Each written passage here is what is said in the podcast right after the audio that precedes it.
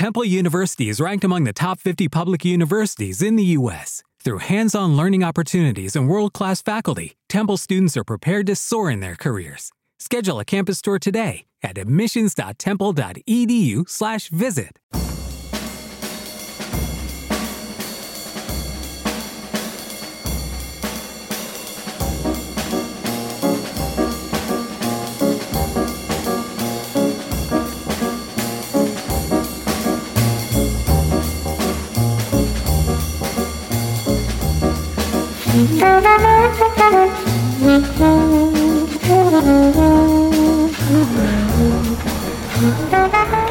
Bienvenidos, escuchantes habituales y navegantes eh, casuales. Como siempre, desde el centro de la capital del reino y desde radioargo.com, continuamos conociendo y aprendiendo más cosas y más historias sobre el apasionante mundo del jazz. Mi nombre es Juan Vera y esto es Argo de Jazz.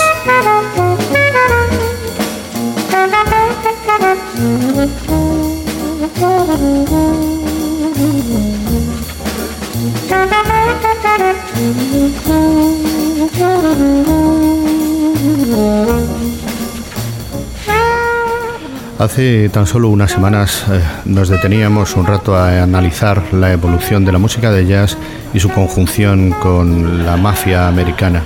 Y nos preguntábamos si realmente había sido tan importante y tan impulsora de esta música.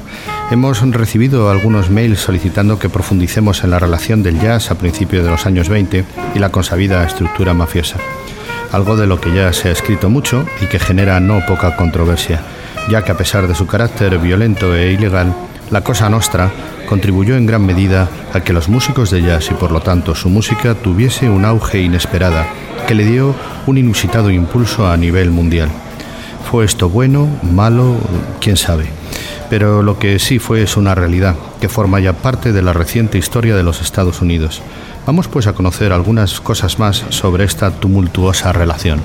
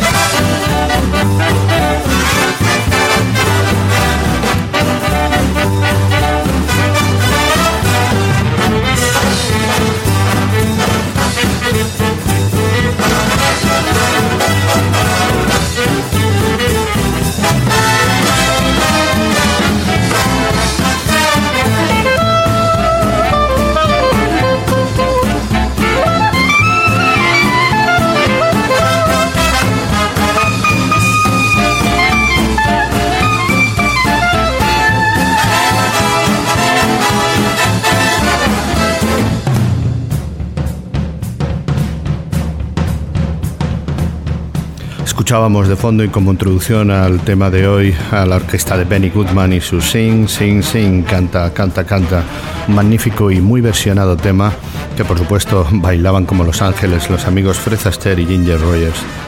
Bajo el humo y con el sonido de grandes orquestas, el jazz ejerció de banda sonora y el club como hogar y centro de la vida social americana. Toda una generación marcada por una profunda transformación industrial y los avatares de una política exterior cada vez menos influyente. En su territorio se dedicó gran parte de sus esfuerzos a buscar lugares en los que también pudieran disfrutar de sus bebidas favoritas. Aquellos años locos en los Estados Unidos también fueron los de la ley seca y el auge de las mafias que la prohibición trajo consigo. El 16 de enero de 1920, Estados Unidos incurrió en uno de los mayores desaciertos de su historia. Aquel día entró en vigor la Volstead Act, o sea, la ley seca, que fue impulsada por el senador republicano Andrew J. Volstead, con el objeto de prohibir la venta de bebidas alcohólicas en el país.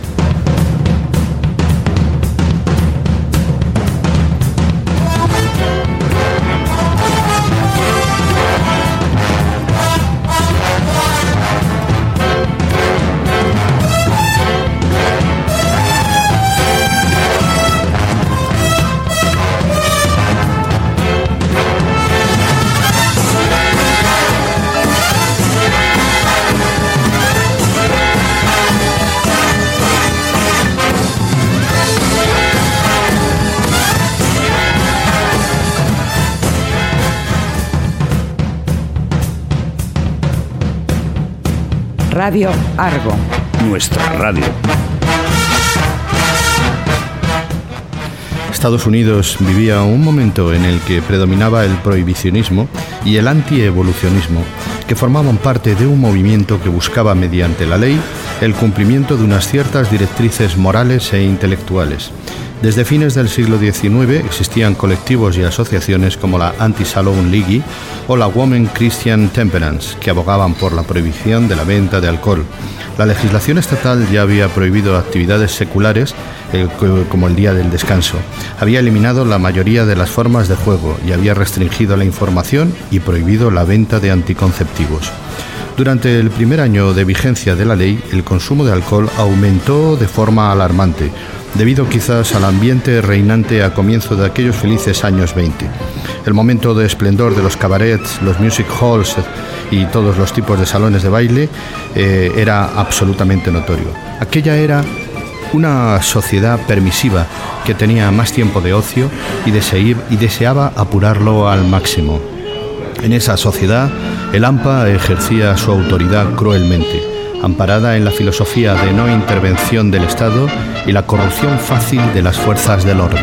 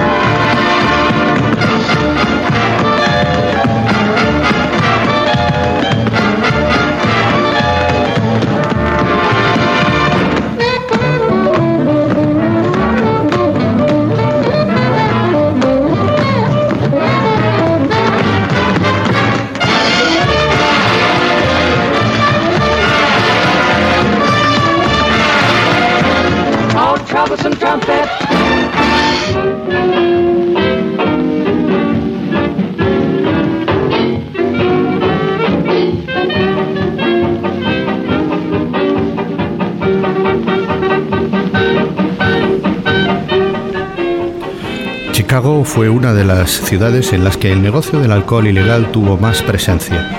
Su posición geográfica central en el país, al encontrarse en el fondo del lago Michigan, hacía posible cruzar un pequeño mar navegable que fue utilizado a menudo por miles de lanchas cargadas de alcohol.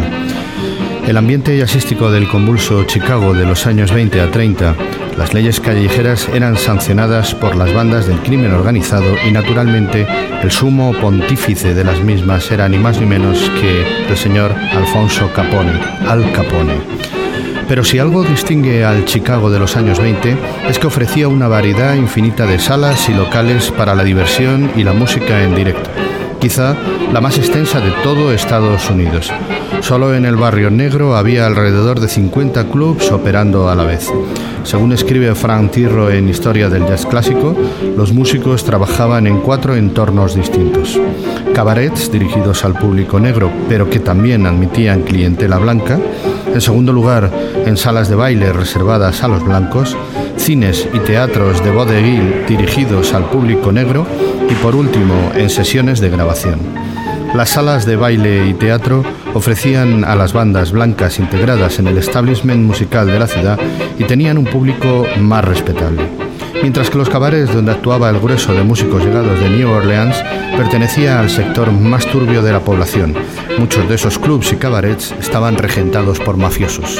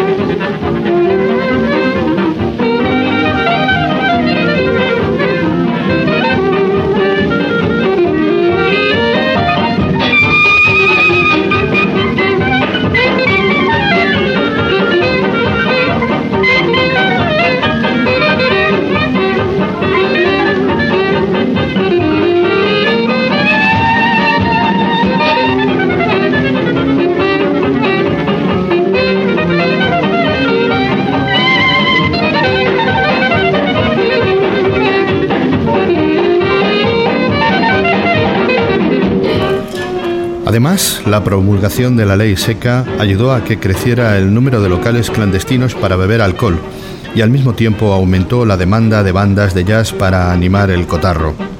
Al Capone, quizá el gángster más temido de todos los tiempos, frecuentaba y controlaba muchos de estos lugares, como el Grand Terrance, donde actuaba el pianista Earl Hines, rebautizado como Mr. Piano Man, y protegido suyo, a cambio de que no contara nada de lo que oía en el local. Aún hoy en día en los locales míticos como el Green Mill se puede ver la mesa que ocupaba Capone reconvertida en un curioso altar de peregrinación. No es que Al Capone amara el jazz, sino que más bien veía en él una oportunidad de hacer negocio. En uno de los clubs favoritos de Capone, el Fry and Sins, en pleno loop, actuaron durante dos años seguidos los New Orleans Rhythm Kings, banda emblema del estilo Chicago. Un conjunto de músicos blancos encabezados por el trompetista Paul Mares. Otros destacados fueron los Wolverines, un grupo donde debutó Bis van der Beek.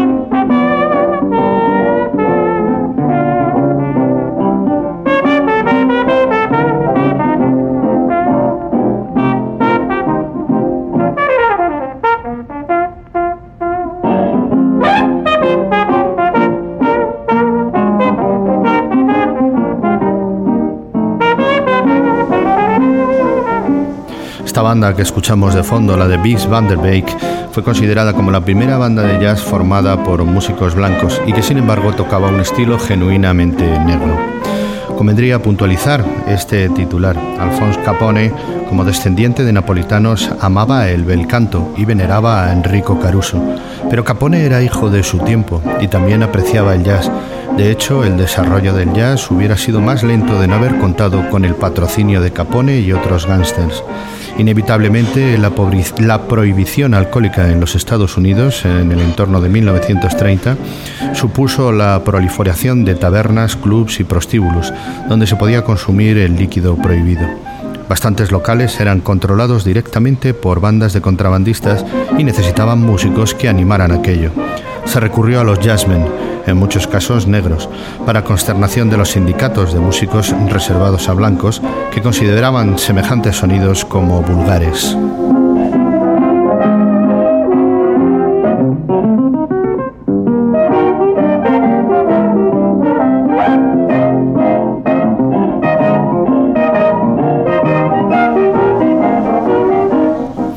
Chicago, los jazzmen gozaron de la simpatía de Al Capone y de su hermano Ralph. Dejando aparte su modus operandi, parece que Capone carecía de prejuicios raciales. Se casó con una irlandesa, admiraba a los judíos y daba empleo a negros.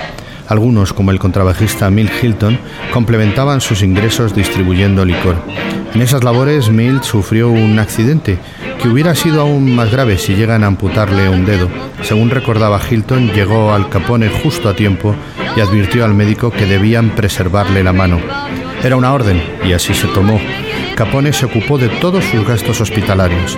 No todos los jazzmen tuvieron encuentros gratos. El pianista Fast Waller fue secuestrado en Chicago y llevado a la localidad contigua de Cicero, donde los Capone habían abierto incluso un Cotton Club en imitación del cabaret de Harlem. En realidad se esperaba que Waller animara la fiesta de cumpleaños del famoso capo, cosa que hizo durante los tres días siguientes. Volvió con los bolsillos llenos de billetes, pero con el miedo metido en el cuerpo. Muchos jazzmen de aquella generación transformaron en anécdotas sus encuentros con Al Capone, y la mayoría eran risueñas. El Heinz recordaba propinas de 100 dólares, otros no se sintieron tan impresionados. Al Capone prefería las melodías sentimentales.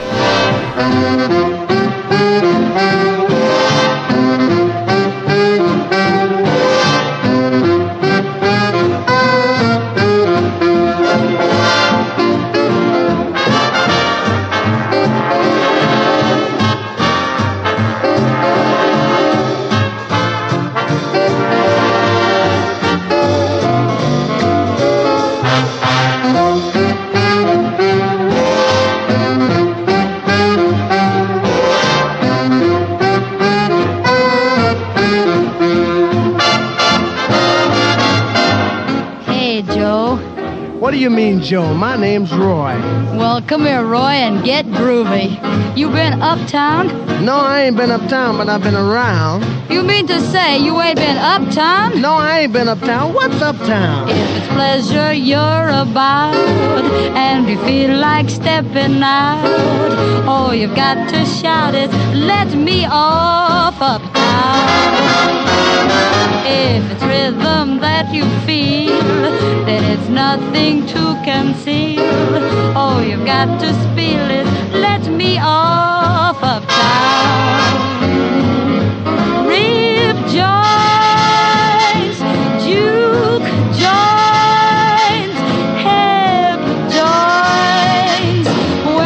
Where could a fella go to top it? If you want to pitch a ball and you can't afford a hall, all you've got to call is let me off uptown. Anita, oh Anita, say I feel something. What you feel, Roy? The heat? No, it must be that uptown rhythm. I feel like blowing. Alright, Blow.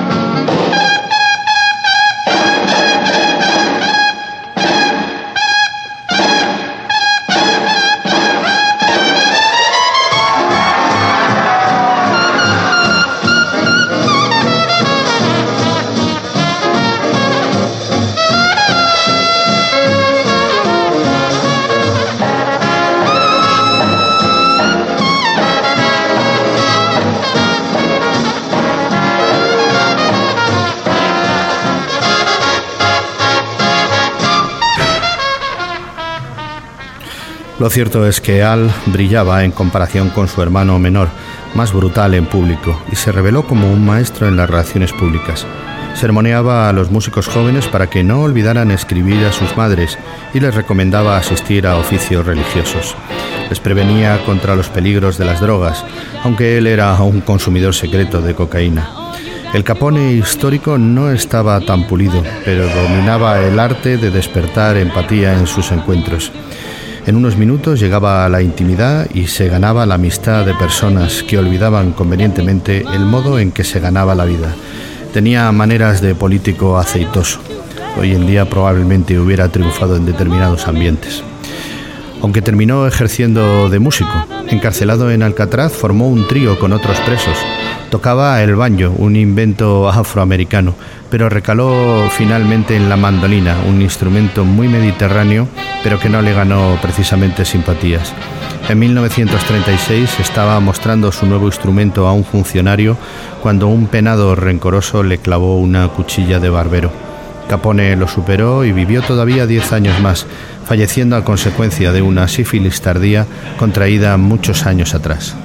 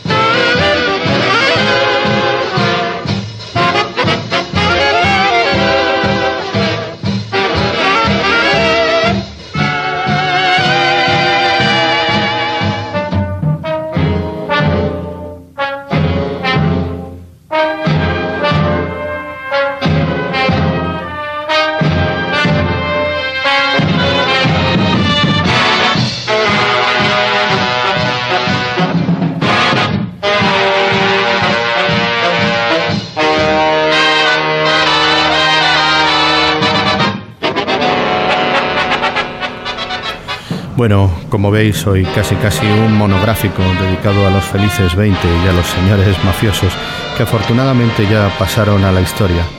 ¿O no? ¿Quién sabe?